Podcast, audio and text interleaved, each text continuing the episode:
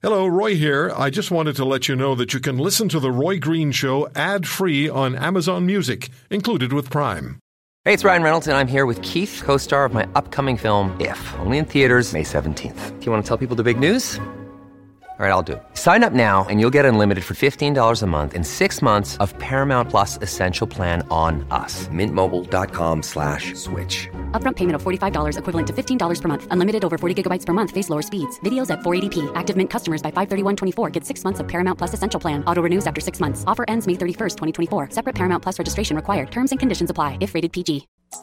Don't let his bark fool you. Roy has a softer side too. This is the Roy Green Show on the Corus Radio Network.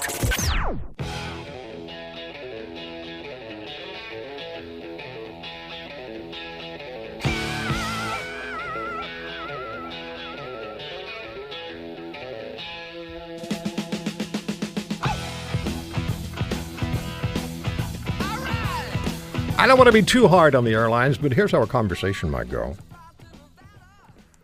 Um, sir, you're going to have to uh, depart this plane. Well, why? I have a ticket. I have a assigned seat. I'm in the seat. It's my ticket. Why? Well, we overbooked, and uh, you have been randomly chosen, and you're going to have to get off the plane. Now, we're going to compensate you, but in fact, we'll give you travel vouchers so you can travel with us going forward. And what are the chances I'm going to be okay to get on those planes? Sorry, sir, we, we can't tell you. We don't know. you could end up with a bedroom uh, d- drawer filled with travel vouchers and no ability to travel. We're going to talk to Brett Doyle in PEI in just a minute about a just an incredible story. I, I read uh, about about uh, Brett and his family in a story um, in the Guardian in Prince Edward Island, written by by Jim Day.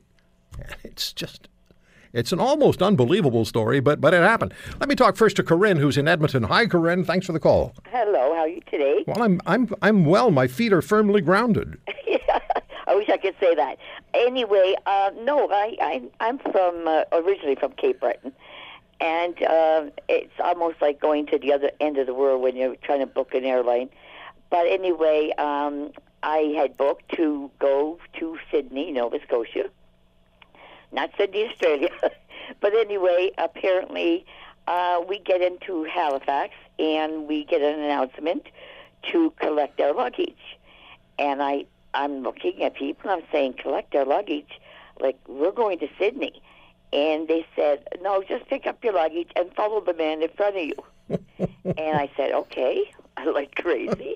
anyway, we follow him outside. It's rainy, and they put us on a little 20 person bus. Right. Um, I sit down the back and I'm thinking, what am I doing? I'm, I'm still questioning myself. Right. Why am I on a bus when I'm going when I was supposed to be flying into Sydney?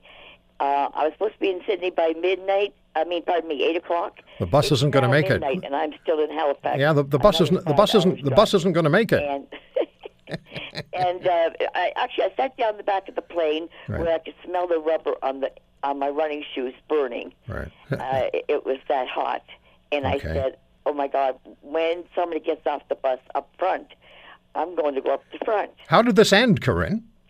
This ended with uh, we doing a little drop off at every uh, uh, uh, chicken lick and every other little station along the way to be letting the passengers off one by one, So they did actually leave you on the bus all the way to Sydney.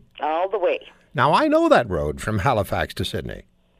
Yeah, it's a kind of a long. It drive. is a it's a long drive. It's not that's not a that's that's not just a hop, a skip, and a jump. No, and, and I decided I'd go up drive. because my running shoes were, like I said, burning, sitting on this heater at the back. Yeah. I go up the front. I don't have a jacket, Yeah. and now I'm freezing. Because the reason why the the heat was so much down the back is because there was no air conditioning up the front. Yeah, my dear, I mean, we're going we're going to conditioner was stuck up my, we're going to have to cut this a little short, Corinne. So, did they offer you any money at any point? Did somebody say to you from the airline, "We'll provide you with some compensation for what we put you through"? No, they Of they actually. not. I I had to uh, go and argue with them. Um, I think all they did is allow me to extend my my visit uh, because they shortened my time there. Okay, Corinne, I'm surprised they didn't charge you extra to sit on the bus. Thank you for the call in Edmonton. just get off the plane. Just follow the man. Just just get your luggage and follow the man. Get off the plane. We'll take good care of you. And and probably with with such uh, arrogant self assurance that no one's going to argue with them. It's just unbelievable. It, it, it shouldn't. I mean, it can't be allowed. I know governments allow it, but it shouldn't be allowed that you can purchase something and you pay for it and then it's taken away from you. And in Dr. Dao's face, you get knocked out, uh, you get knocked unconscious, and you get bloodied up. And then the CEO of the airline says, "Just the way we do business." Next, Brett Doyle is next. He's in uh, Prince Edward Island, and uh, quite an adventure that I was reading about this morning. Uh, Jim Day, as I said, in the Guardian and PEI wrote this story. Uh, Brett, I, I don't know where to start other than you did everything right. You you ordered your tickets way in advance. You paid for them way in advance, and it didn't make a difference. No, not not really. Um, I fly a decent amount, I would say average or maybe slightly above. And uh, when we did a 24-hour check-in for the tickets I purchased months earlier, and uh, was not given a seat, I, I really knew exactly what was up at that point in time because I've been at the airport enough and I've seen this happen to enough other people. And uh, the operator told me, no, no, just just go to the airport an hour early and they'll deal with it there. And I really wanted to get out of her, and I asked her several times, is the flight oversold? And she would not answer one way or another. So we've sort of took matters into our own hands at that point in time because I, I didn't want to find out the next day, an hour before our flight, that it was sold out and have to deal with it then. Yeah. Um, we're in a small market. We've really limited options to fly out of where we're flying to, and to make the connection that I had to make, I really didn't have any other option to get there other than that one flight. Yeah. Let me just read a little bit from the story to, to, to, provide a little background here. The major snag began when Brett Doyle uh, tried to book his family and reserve seats on March 15, March 15 for a flight from Charlottetown to Costa Rica through Montreal, a flight he'd already purchased for his family back in August. He was given a seat, as was his wife Shanna and the couple's eight year old son Simon. However, Brett uh, was told there's no seat available for his 10 year old son, Cole. Shanna drove to the Charlottetown airport hoping to resolve the problem. An Air Canada agent was very apologetic but unable to help her family's flight plight. Uh, Shanna was told the flight was several seats oversold and that her son would likely not get on. So now we're talking about a 10 year old kid. We're talking about a kid who's with his mom and his dad and his brother, and they're leaving PEI to go to Costa Rica on vacation. And what the airline's saying is, mom, dad, and the seven year old, they can get on the plane and they can go. But the 10 year old, he's just going to have to find his own way there. Here's a couple of hints and suggestions, but good luck to you. That was basically it, wasn't it, Brett?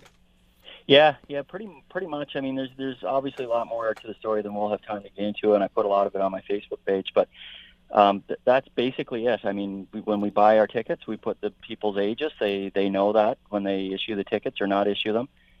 And uh, yeah, we, we there was no ticket for the ten year olds. We, we were the part that's not in the article, and there's lots of other parts. But we were traveling with a big group. There was eleven of us, and eight of which were adults. And um, there were several of the adults that offered to give up their seat to um, give it to the child but the flight was oversold by six people, we were told. So there's, there was no guarantee that had any of those adults given up their seat, that it wouldn't instantly get snagged up by one of the other six that are also hovering like sharks yeah. trying to get those those seats.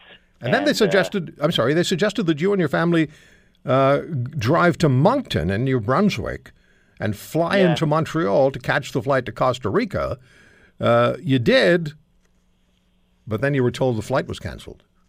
Yeah, yeah. I thought, I, honest to God, I thought it was a joke. When I thought I was looking for cameras, I thought it was for sure there was some kind of a joke on me. Yeah, we, we drove like the two hours to the airport. We walked through security. We didn't check in at the gate because we already had our tickets. We walked through security, and the security officer says, "So did they not tell you at the gate that this flight was canceled?"